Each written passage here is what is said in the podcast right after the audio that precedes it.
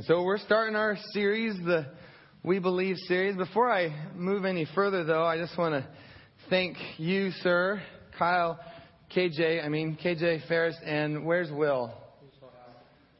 Is he in the bathroom? Will, I just. Will, I just wanted to thank you so much for playing the drums for us. there he is. Can we just can we give a thanks and a welcome to both of these guys?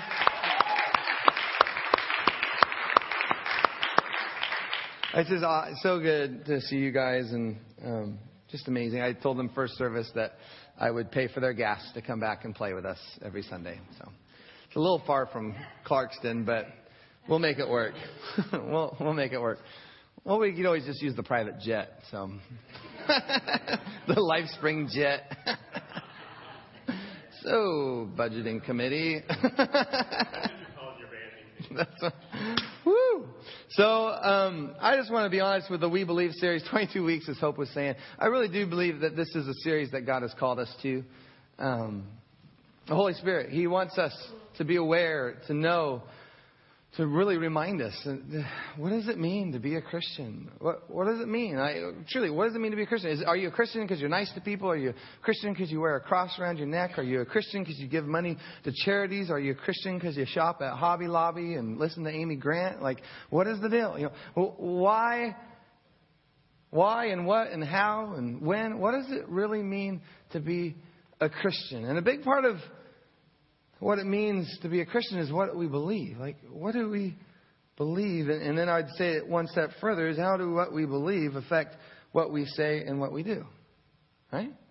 So not just believing something, but having what we believe actually affect what we say and what we do. So this series is actually going to answer that question. What do we believe? And how is what we believe going to affect what we say and what we do as followers of Christ? So we're going to answer questions kind of like what we just sang the song. The God the Father. Who's God the Father? Who's God the Son? Who's God the Holy Spirit? Who is Jesus? Why did Jesus have to come? Why did Jesus have to die? Is there a heaven? Is there a hell? What's the deal with this Holy Spirit and this speaking in tongues? What's grace? What's salvation? What's forgiveness? What's evangelism? What are these tithes and these offerings?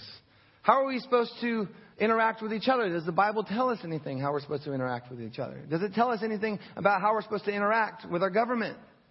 What is water baptism? What is communion? What does it mean to live a spirit filled life? What does it mean to be born again? Sometimes we'll say those things, but do you know what it means? What does it mean that Jesus is coming back again? Did you know that Jesus is coming back again? What does that mean?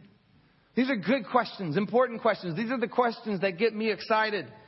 Because understanding the answers to these questions, they help shape our lives as mature believers in Christ. This is really going to be one of those series you're not going to want to miss a Sunday.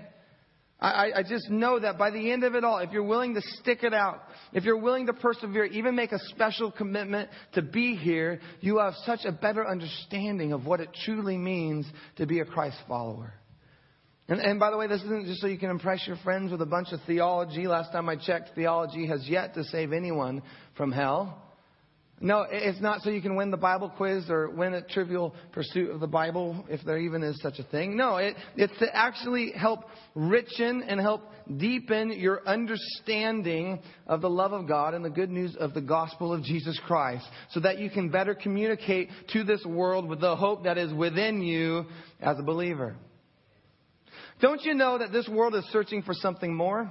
They are. They are searching for something more. And I just want to uh, know in my own life that if they're searching anywhere around me, that I'd be able to give them the real Jesus, right? Not some Disneyland version or bumper sticker version of Jesus, but the real deal, like the Savior, the baptizer, and the Holy Spirit, the soon and coming King and the healer. See, church, I believe this is such an important series. And this is such an important time to be alive. This is an exciting time to be alive. I would not want to be alive any other time in all of creation because right now, today, God is speaking. Do you believe that? I am so thrilled to be a Christian. Some people tell me I got too much energy. I got some energy because God is alive and He's giving me energy to speak His name. I will never give this up. I will speak and be a fool for Christ until my dying day. Because He is alive. He is alive and within me. He's alive by His holy word. He's alive by His Holy Spirit. You guys all know this verse. 2 Timothy 3 verse 16. But I want to read 16 and 17. Listen to this. This is alive. This is today, not 2,000 years ago. This is today. All scripture is God breathed. It is useful for teaching, rebuking, correcting, training in righteousness. Now, often we memorize that one, and that's a great verse, but we stop there, right? We read verse 16.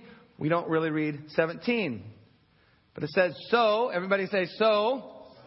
Well, here's the action. So that the servant of God may be thoroughly equipped. Say equipped. Equipped, equipped for every good work. Did you know that we got some good works to do? Sometimes we're afraid to mention that God's got some good works for us to do, right? We want to make it really clear that it isn't good works that save us, that we're saved by grace. And that's absolutely true. But as a Christian, there are some things that God wants to do in you and God wants to do through you. Good works. That's okay, by the way, for that to be real today. Good works. But to do the good works, you gotta be equipped. And a part of the equipping process is learning what it means to be a Christian, where you actually listen to his instructions, you read the manual, so that he can teach you, so he can correct you. Some of us need some correcting, so he can rebuke us. Some of us need some rebuking, and to train us in righteousness. God wants to equip us by His holy word and by His Holy Spirit. John chapter 14. Uh, 14, 15, 16, great chapters on the Holy Spirit. But Jesus, He's talking and He says, Anyone who loves me will obey my teaching. Very clear. Anyone who loves me will obey my teaching. My Father will love them, and we will come to them and make our home with them. Anyone who does not love me will not obey my teaching. These words you hear are not my own, they belong to the Father who sent me. Verse 25. All this I have spoken while still with you, but the advocate, Who's that? Holy Spirit, whom the Father will send in my name, will teach you all things. Say all things. Will remind you of some things. No. Everything. So he'll teach you a little bit and will remind you of some things. I mean, he's so clear. He will teach you all things and remind you of everything I have said to you. I love that passage. Two things from that passage. Number one, if you love Jesus, you will obey his teaching. It's just interesting. We, we, we don't like that. We, we avoid those scriptures because we want to feel good. but if you love Jesus, you will obey his teachings. It's very clear in the scriptures. Number two, as a follower of Jesus, you have the privilege of having the Holy Spirit within you who is teaching you all things and remind you of everything that Jesus has spoken. See, Jesus didn't leave you hanging when he left to go sit at the right hand of his Father. Hallelujah. See, we've got the Holy Spirit teaching us, reminding us of the message of Jesus. Did you know that we are meant to know and understand the teachings of Jesus? Sometimes I don't think people understand that that we actually have the Holy Spirit who is here to help us understand the teachings of Jesus. And so if somebody has a question about Jesus or what it means to be a Christian, did you know that it is okay for you to have the answer? Sometimes we're so timid with that, right? We don't have the answer to anything. We're, we're just so politically correct and we're tiptoeing around it and we don't want to offend anyone. Did you know it's okay to have the answer? I just want to, I just want to speak that over you. It's okay to have the answer. The Holy Spirit wants to help you. Praise the Lord for Him, the Holy Spirit who empowers us, who guides us, who teaches us, and who equips us. Equips us to do the good work, equips us to tell the world about Jesus and what it means to be a Christian. Now, the Holy Spirit, this is, uh, this is the truth as well. He might be teaching me all things and reminding me of everything that Jesus has said. Now, do I understand it all? I mean, if you do, awesome, go, you know, write a book. But I don't. I don't know about you. The more I know, the more I know that I don't know. As I study the scriptures, have I, I don't know if, if there's any mature Christians in here. As you read the Bible, eh, have you just noticed that there is a mystery to God? A mystery to this life? I did an infant funeral Friday morning. You're telling me about the mystery of God and mystery of life? God talks about this in Isaiah 55. He says, For my thoughts are not your thoughts, neither are your ways my ways, declares the Lord. As the heavens are higher than the earth, so are my ways higher than your ways, and my thoughts than your thoughts. And we know this to be true. This is true. God, you are God, I am not. But through God's Word, through Jesus, the Bible tells us Jesus is the Word become flesh. The Bible says Jesus is the image of the invisible God. Through Jesus, we are given the opportunity, even the privilege of gaining knowledge, receiving a revelation of who God is. We're given this heavenly wisdom on what it means to be a Christian. Thank you, Jesus. It's this opportunity, amazing opportunity that God has given us by His Word, by His Spirit. The opportunity to stand as Christians to stand as Daniel Allen Bursch in a world full of darkness and chaos and say, This I believe. This is truth. This isn't uh, relative truth. This isn't truth as I see it. This is truth. Jesus Christ, the same yesterday, today, and forever. The truth. Jesus Christ, the way, the truth, and the life. The truth. Jesus Christ, the only one who can take away my sins. The truth. Jesus Christ, the only source of salvation. Jesus Christ, the giver of eternal life. This I believe. This we believe. Look up believe in the dictionary simply means to accept something as true. So I, I believe this I accept, I, I know to be true. I don't know if you've noticed that in this world, everybody has something they believe in. Everybody believes in something. And we all have different beliefs, different things that we accept as being true. Frank Zappa, famous guitar player, he, I love this quote. He said, Everybody believes in something, and everybody, by virtue of the fact that they believe in something, uses that something to support their own existence. And here he's speaking as someone who's, if you know anything about him, pretty much against organized religion. Uh, but he's right. I mean, whether you're a Muslim, a Hindu, Christian, atheist, you have these certain beliefs, and these beliefs shape how you engage with this world. Right? Those beliefs, they affect everything. They affect your decision making. They affect your goals. They affect your dreams. They affect how you treat people. They affect how you spend your time. Your beliefs affect it all. Some, somehow we're trying to separate the two, and, and my beliefs don't affect how I interact with you. Are you kidding me? Your beliefs affect everything. What you believe matters.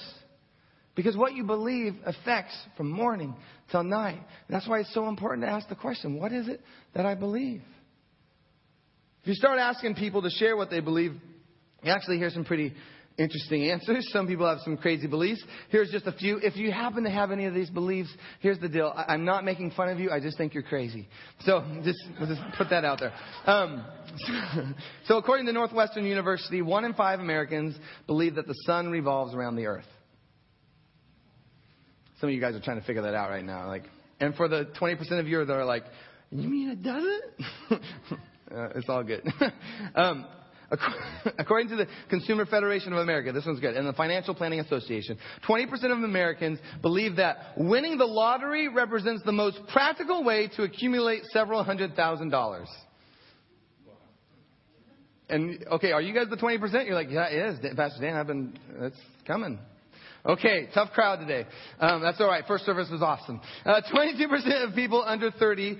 Now, now this one's tough. This one's tough. This might hit home with some of you. 22% of people under 30 believe that Sasquatch, aka Bigfoot, is real. And, and, I, yeah, I know. I, I don't want, and here's the deal. So there's five people in our house, and one out of five in our house believe that Bigfoot is real. If you want to know who it is, just talk to Trevin. So, um, and then here, here's a belief I had as a kid. I, I really thought this, and, and, and maybe you can help me with this. I always thought if you just dig a hole big enough, you'd eventually hit. Yeah, did anyone else like you're like, hey, that's pretty big. Can we just stop? Hey, Freddie, seriously, like we're gonna fall. Do you know how some of the craziest beliefs? Do you know? Yeah, Christians do. I mean, if you think about it, if you aren't a Christian and you actually looked at what Christians believe, it's crazy. Like virgin birth. Have you ever thought about what that means? Like, I don't want to go into detail on that one, but like, it means that Mary had Jesus without being intimate with a man. That's incredible. That's crazy. Jesus. Think about Jesus. Jesus lived without sin. I know people. I, have hung out with thousands upon thousands of people. People do not walk around just not sinning. People are really good at sinning. It's like one of our main gifts in life, it feels like. But this guy, he walked his whole life, like every single day of his life, without sinning. We believe that. Have you seen people? That's crazy. We also believe that he died three days later. We believe that he actually rose again. Like he was dead. He was dead. He rose again. That's crazy. We believe that we can speak in a heavenly, heavenly language, speaking in tongues. That's crazy. We believe in the flood. That's crazy. We believe in the parting of the Red Sea and the rising of Lazarus and the feeding of the 5,000 with how many bread? How much bread? Like five bread, two fishes or whatever? That's crazy. Here's crazy. We believe that Jesus is coming back again someday. That is ridiculous. But here's the deal for me. I'd rather be crazy than wrong. right? Like, let's be honest, I'm just a fool for Christ. The idea of impressing anybody or anybody anywhere has long gone, has left the building. I am a fool for Christ, but I'd rather be a fool for Christ, crazy for Christ, than be wrong. So I guess in a way we're all jumping on the crazy train of God's truth. So you ready? All right, let's pray. Lord, I thank you for today. I thank you for the opportunity to discover what we believe as Christians we have so much Christianese. I, I, I feel it within me as well, Lord. Just these things that we say, these phrases that we spout out, yet we don't know what we're talking about. And so help us, Lord. Deepen our understanding. Just richen our vocabulary. Richen the love that we have for you, Jesus. That we would just get to know you a little bit better today, Lord. In your wonderful name I pray. Amen.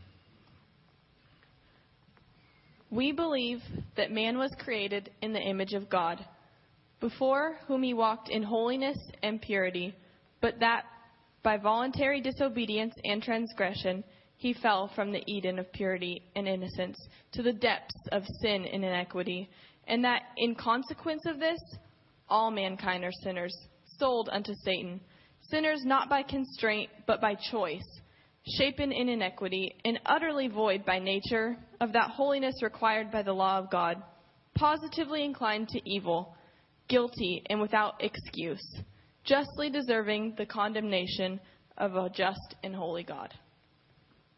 Wow, aren't you encouraging hope? As Hope just read, we believe mankind was created in the image of God, walked in holiness, walked in purity with God. But in our own voluntary disobedience, we fell into sin. And because of that sin nature, we are void of all holiness that God and His law requires.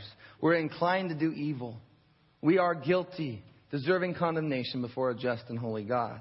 See, to understand what Jesus has done for us on the cross, you must first understand and come to grips with the disobedience and the fall of man.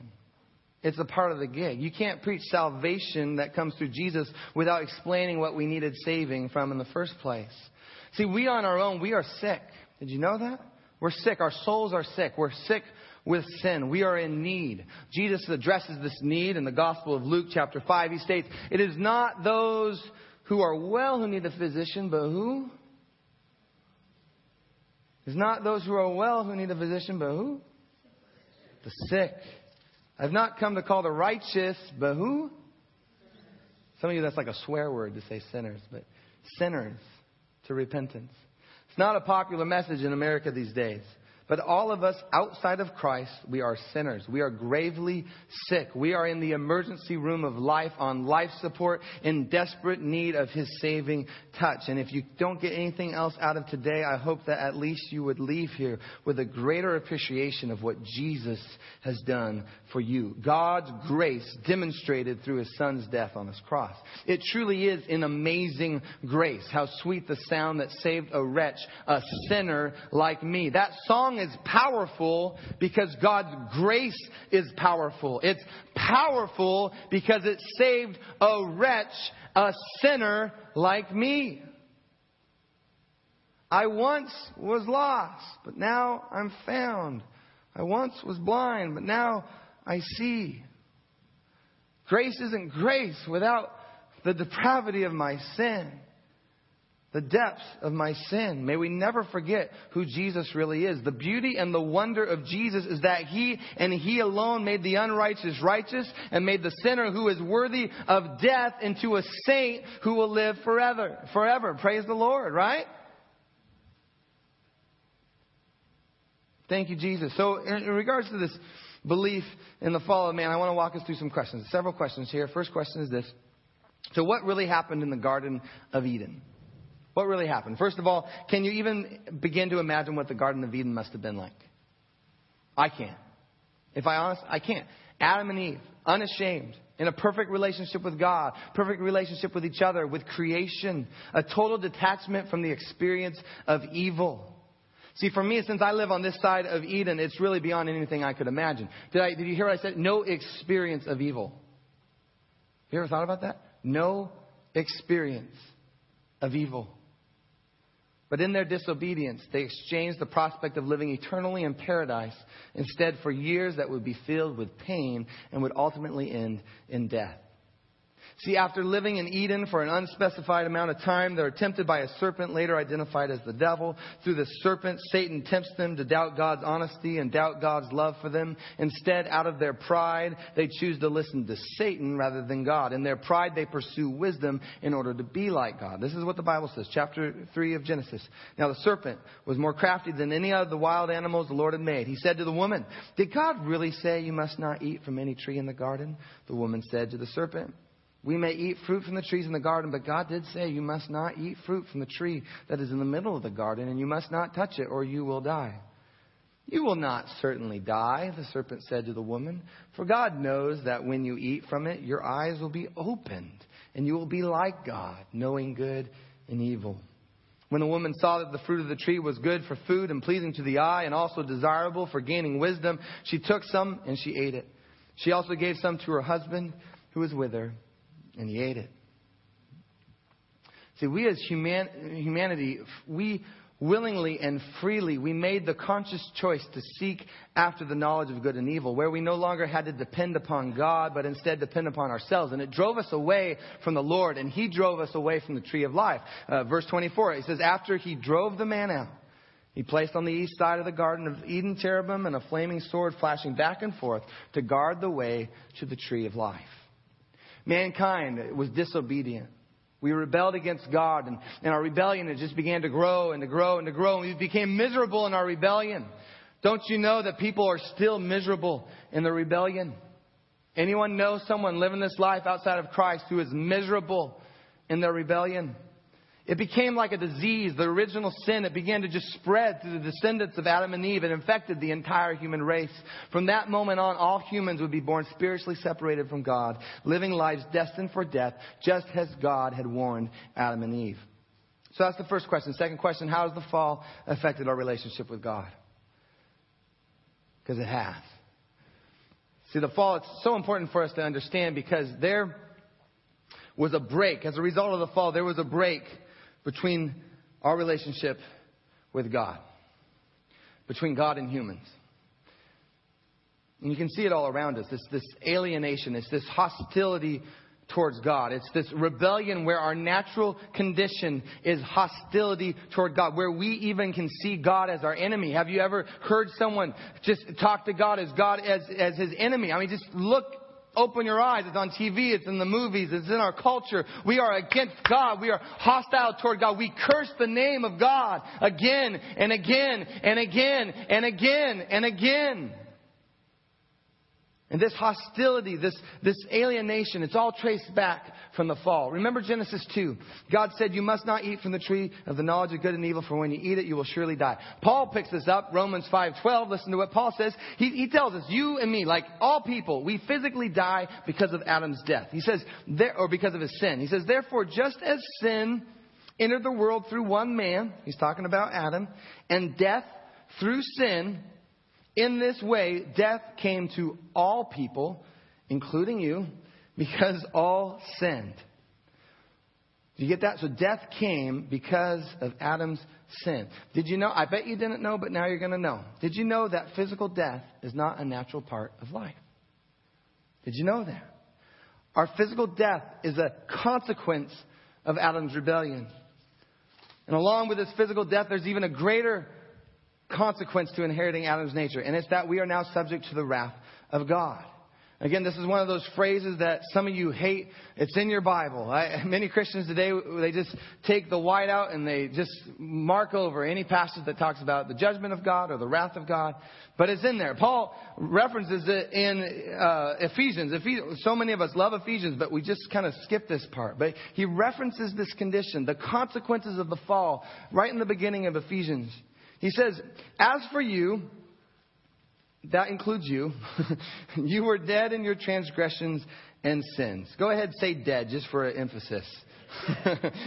you were dead in your sins, in which you used to live when you followed the ways of this world and of the ruler of the kingdom of the air, the spirit who is now at work in those who are disobedient. All of us, so again, that's all of us, because he said all of us, also lived among them at one time, gratifying the cravings of our flesh and following its desires and thoughts. Like the rest, do you see, he's really trying to get you to understand that we're all in the same boat together. Like the rest, all of us, we were by nature deserving of wrath. So the fall, it results in this physical death, but also a spiritual death. Where outside of Jesus, we are dead in our sins. And as ones who are dead in our sins, we are alienated and hostile toward God. Following? Alright, so next question. How has the fall affected how we relate with one another? Do you think the fall has re- affected how we relate one another? Not a chance. I am so nice to my wife. I am like Jesus to her. If she was here right now, she'd tell me that I was the fourth member of the Trinity. Are you kidding me? Not a chance, right? It's a fact. We all see that. I mean, right away, you look at the Genesis story. Adam, he blames God. Who else does he blame? Blames his wife. He blames Eve. Look at Eve. Eve blames the serpent for deceiving her. Blame shifting. It happens right away. Right after they eat the fruit, they start blame shifting. Within the chapter of this blame shifting, we see a serious violation of God's intentions for his creation. Remember, what does Cain do to Abel? He kills him. He kills him. The fall, it radically changes how we relate to one another. And the effects of the fall, they continue to spread like a virus in how we treat one another. Again, just look at the world around you. Just go on any news site and see the effects of the fall. You can see it in um, the Ten Commandments. The last six commandments. They are all about how we relate with one another. Remember that? It's like honor your father and your mother, right? Honor your parents. What else does he talk about? He says, don't kill, Avoid adultery, avoid stealing, false testimony, avoid coveting. Do you see that? It's all about, I mean, that should break our hearts, right? That it even has to be in there. It's in there because of the effects of the fall. We didn't, he had to put up boundaries and guidelines for how we were going to interact with each other. Jump to the New Testament. Paul says the uh, same thing. Galatians 5. He's talking about the deeds of the flesh. These are behaviors that we're now prone to because of the fall. Behaviors and attitudes that you and I, in the natural, we just have this natural bent towards. These behaviors, by the way, that are really destructive to others. Have you noticed that in the flesh, how good you are at hurting other people? Anybody else have a talent with your words and with your actions to really hurt somebody in the flesh? This is something God never intended. And then how has the fall affected our inner nature? Since we're alienated from God by our sin, we now follow the ways of the world and the ruler of the kingdom of the air. I just read that, Ephesians 2 2.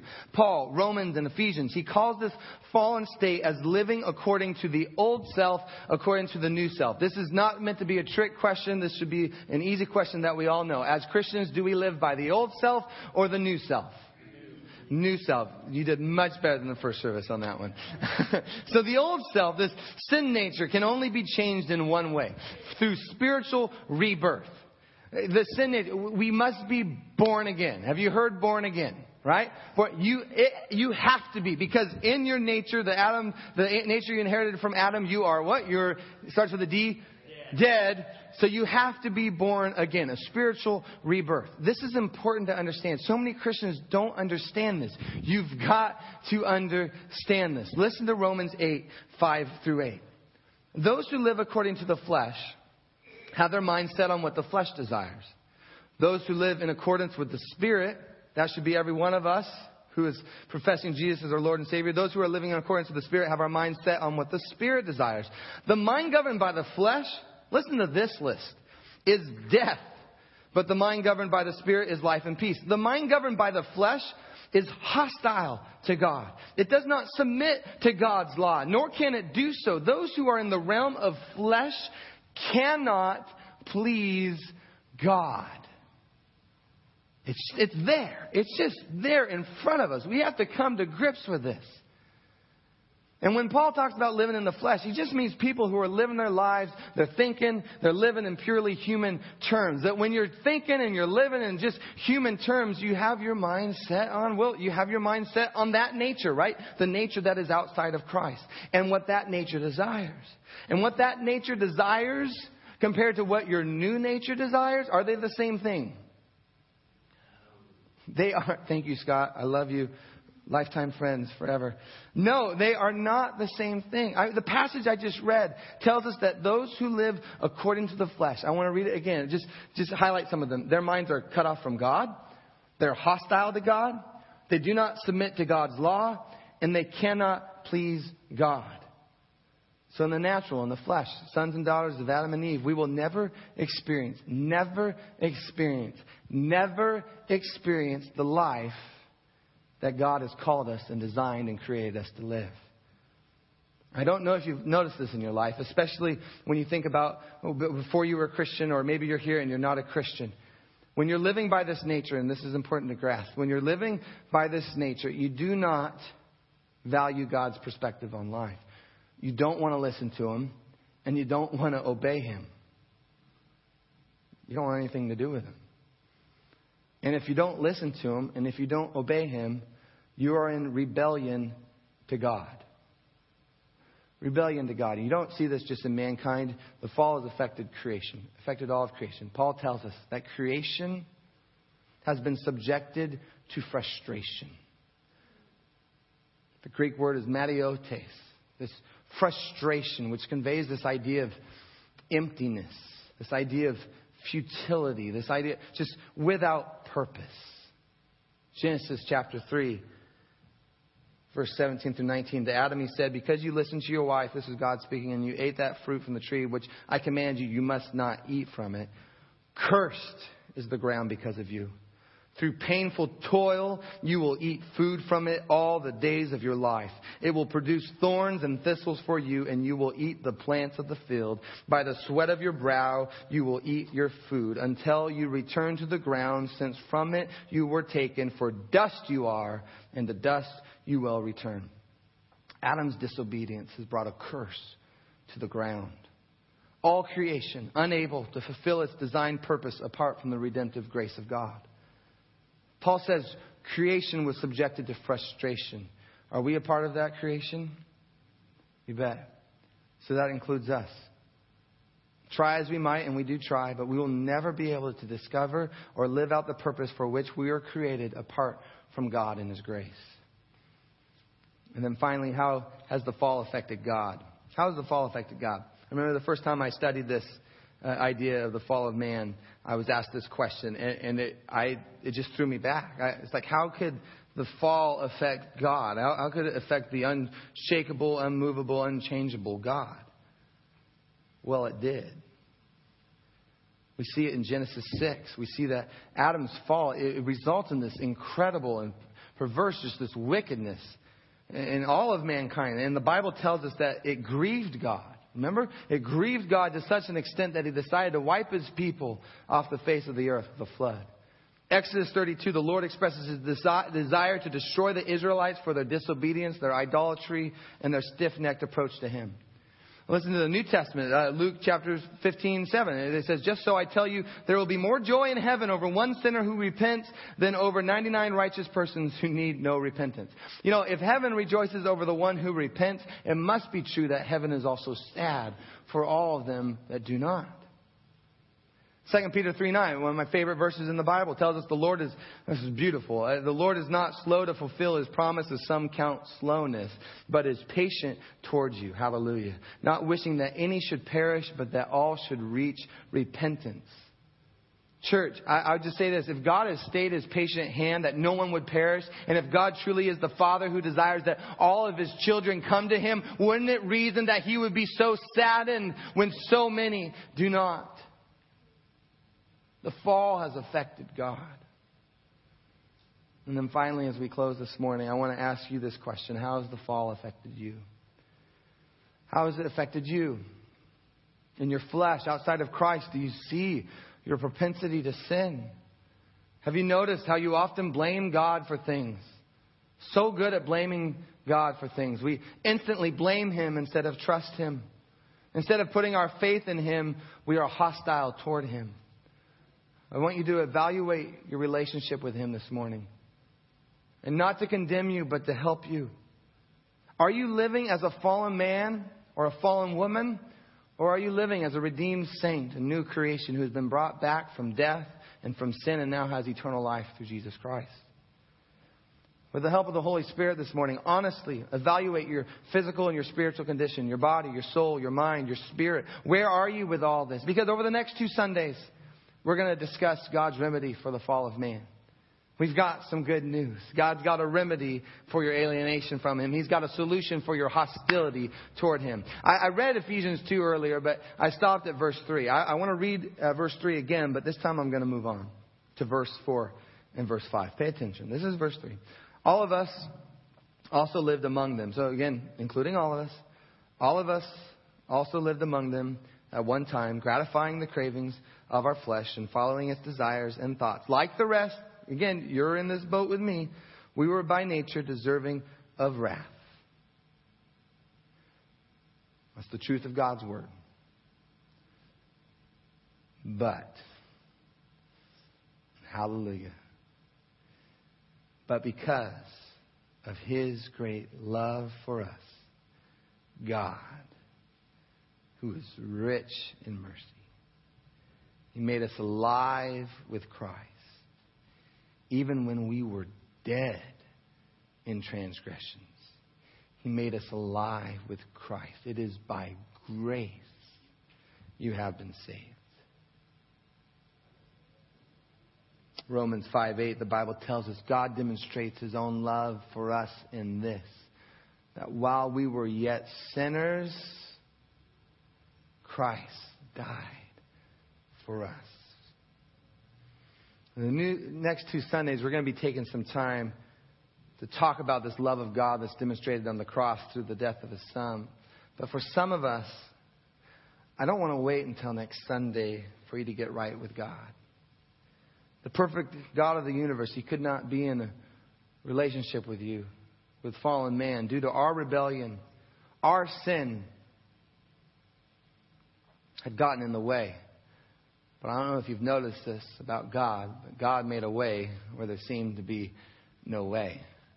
And Jesus reconciled us back to God. And maybe for the first time in your life, you need to say yes to Jesus and His sacrifice for your sins so that you can now live a life not as a sinner, but as a forgiven saint, one who is washed clean in the blood of His sacrifice. And for those others of you, and I want everyone to listen, others of you, you are a believer.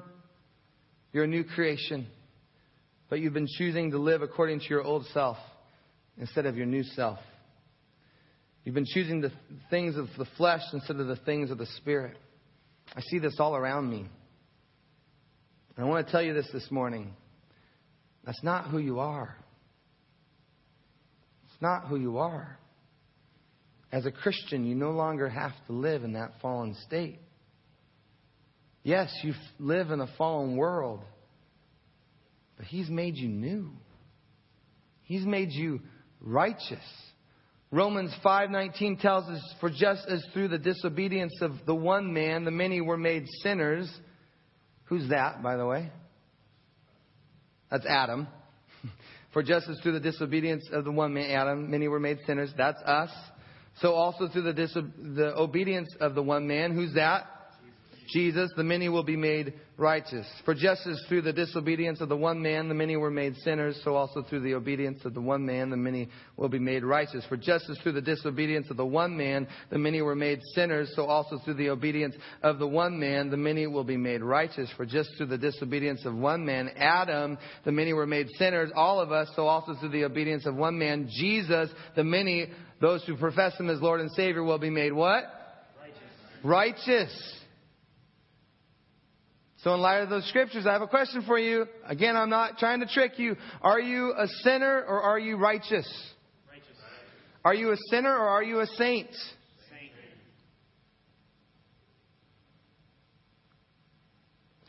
I want to encourage you. Remember that. I just get so discouraged sometimes hanging out with people that are so quick to forget that.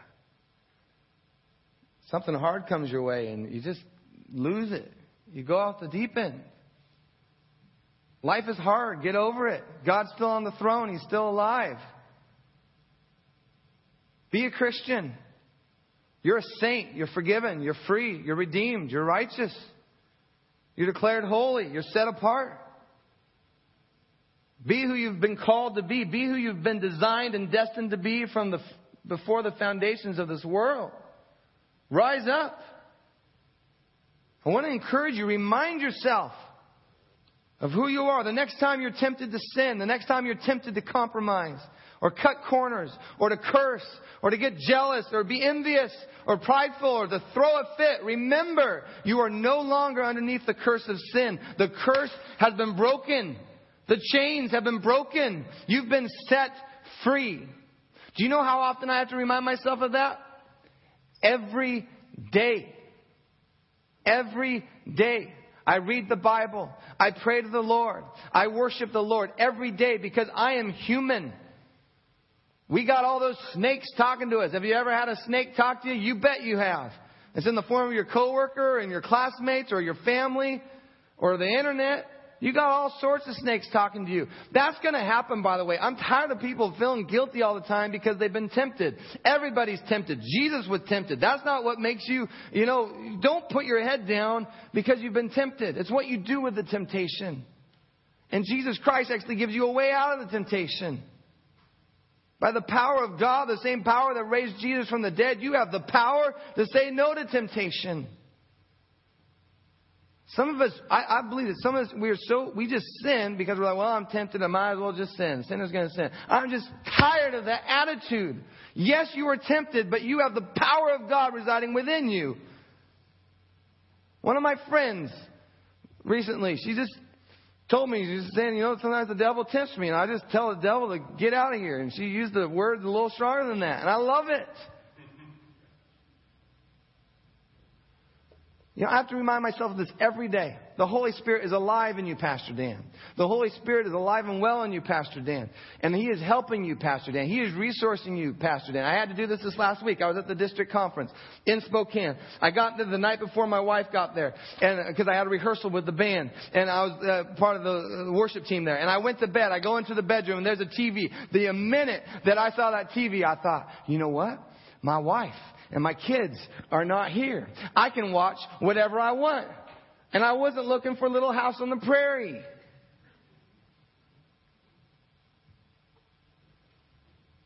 You know what I'm talking about. But you see, man, I love being a Christian. I love being Dan Bursch.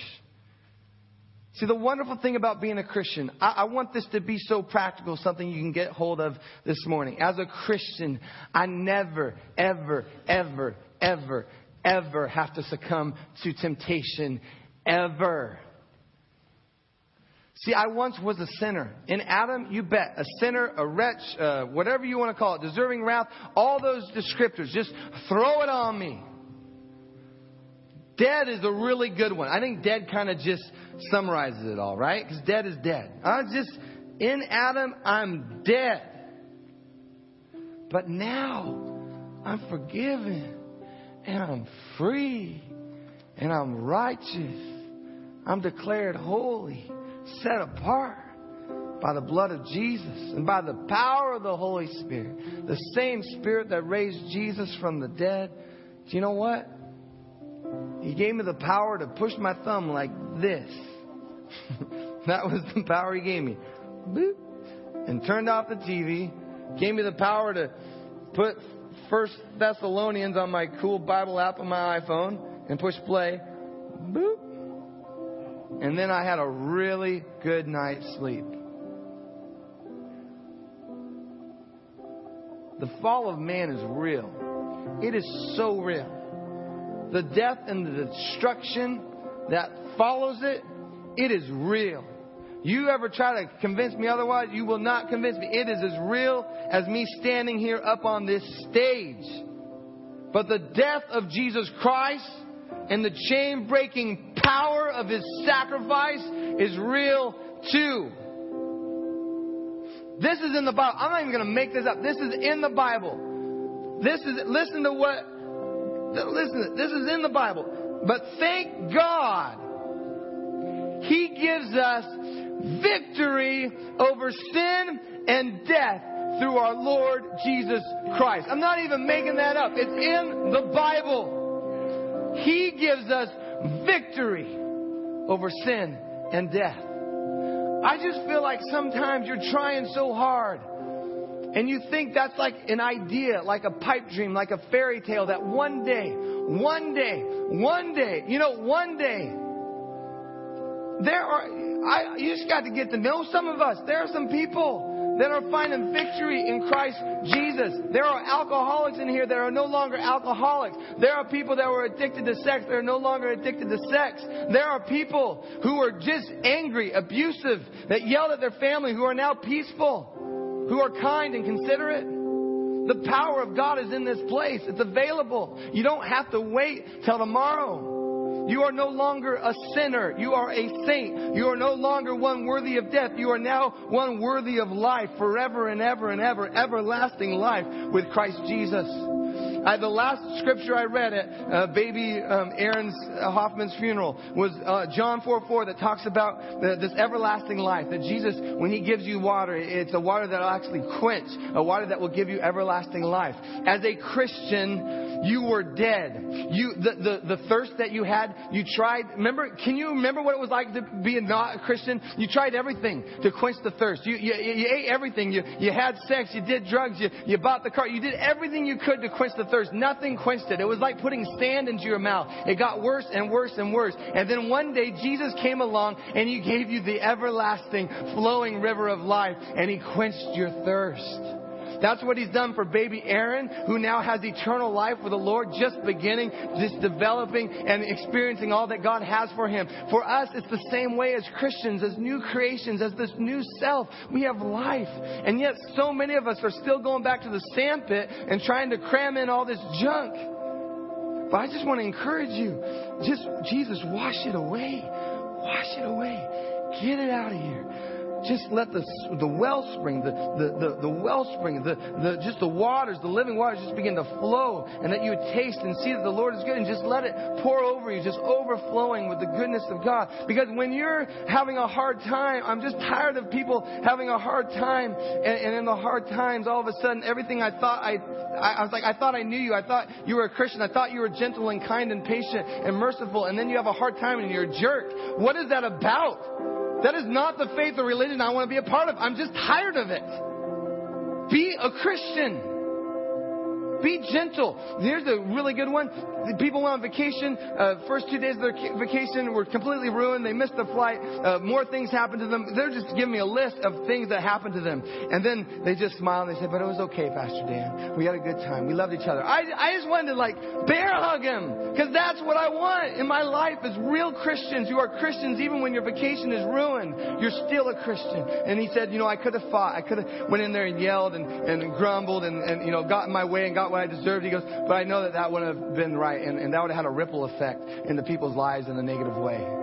I was just hallelujah. Thank you, Lord, for putting someone in my life who is gentle and kind and merciful and doesn't judge, but is kind and gracious and accepting and loves. Thank you, Lord. And I want that for all of us. The Lord wants that for all of us. I just, I, I asked the worship team, we're going to sing this song together, but I just a song to remind us that yes, we were sinners. Yes, there was a time, you know, think about it. Outside of Christ, if you're getting, you know, spit upon or if you're having a tough time or you're sick, go ahead and throw a fit.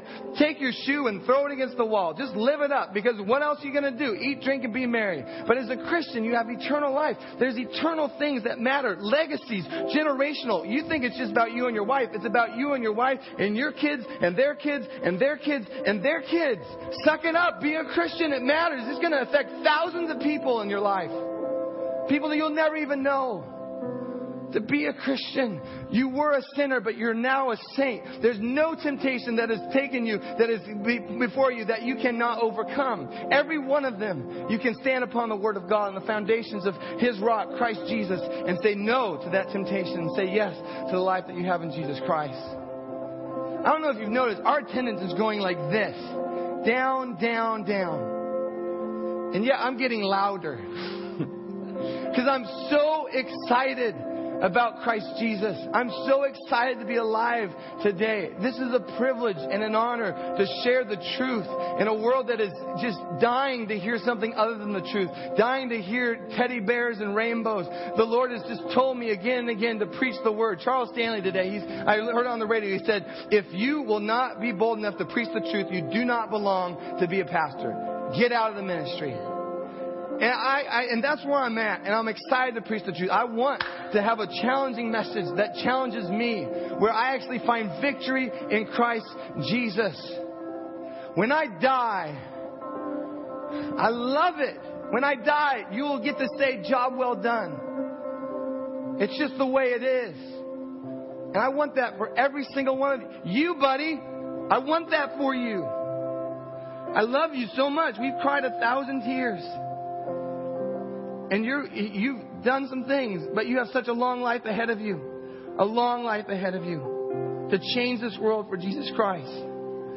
And when I'm at your funeral, you're I want to be able to celebrate when we get to heaven and say, job well done. We did it, buddy. We did it. So we're going to sing this song, and I, I just pray that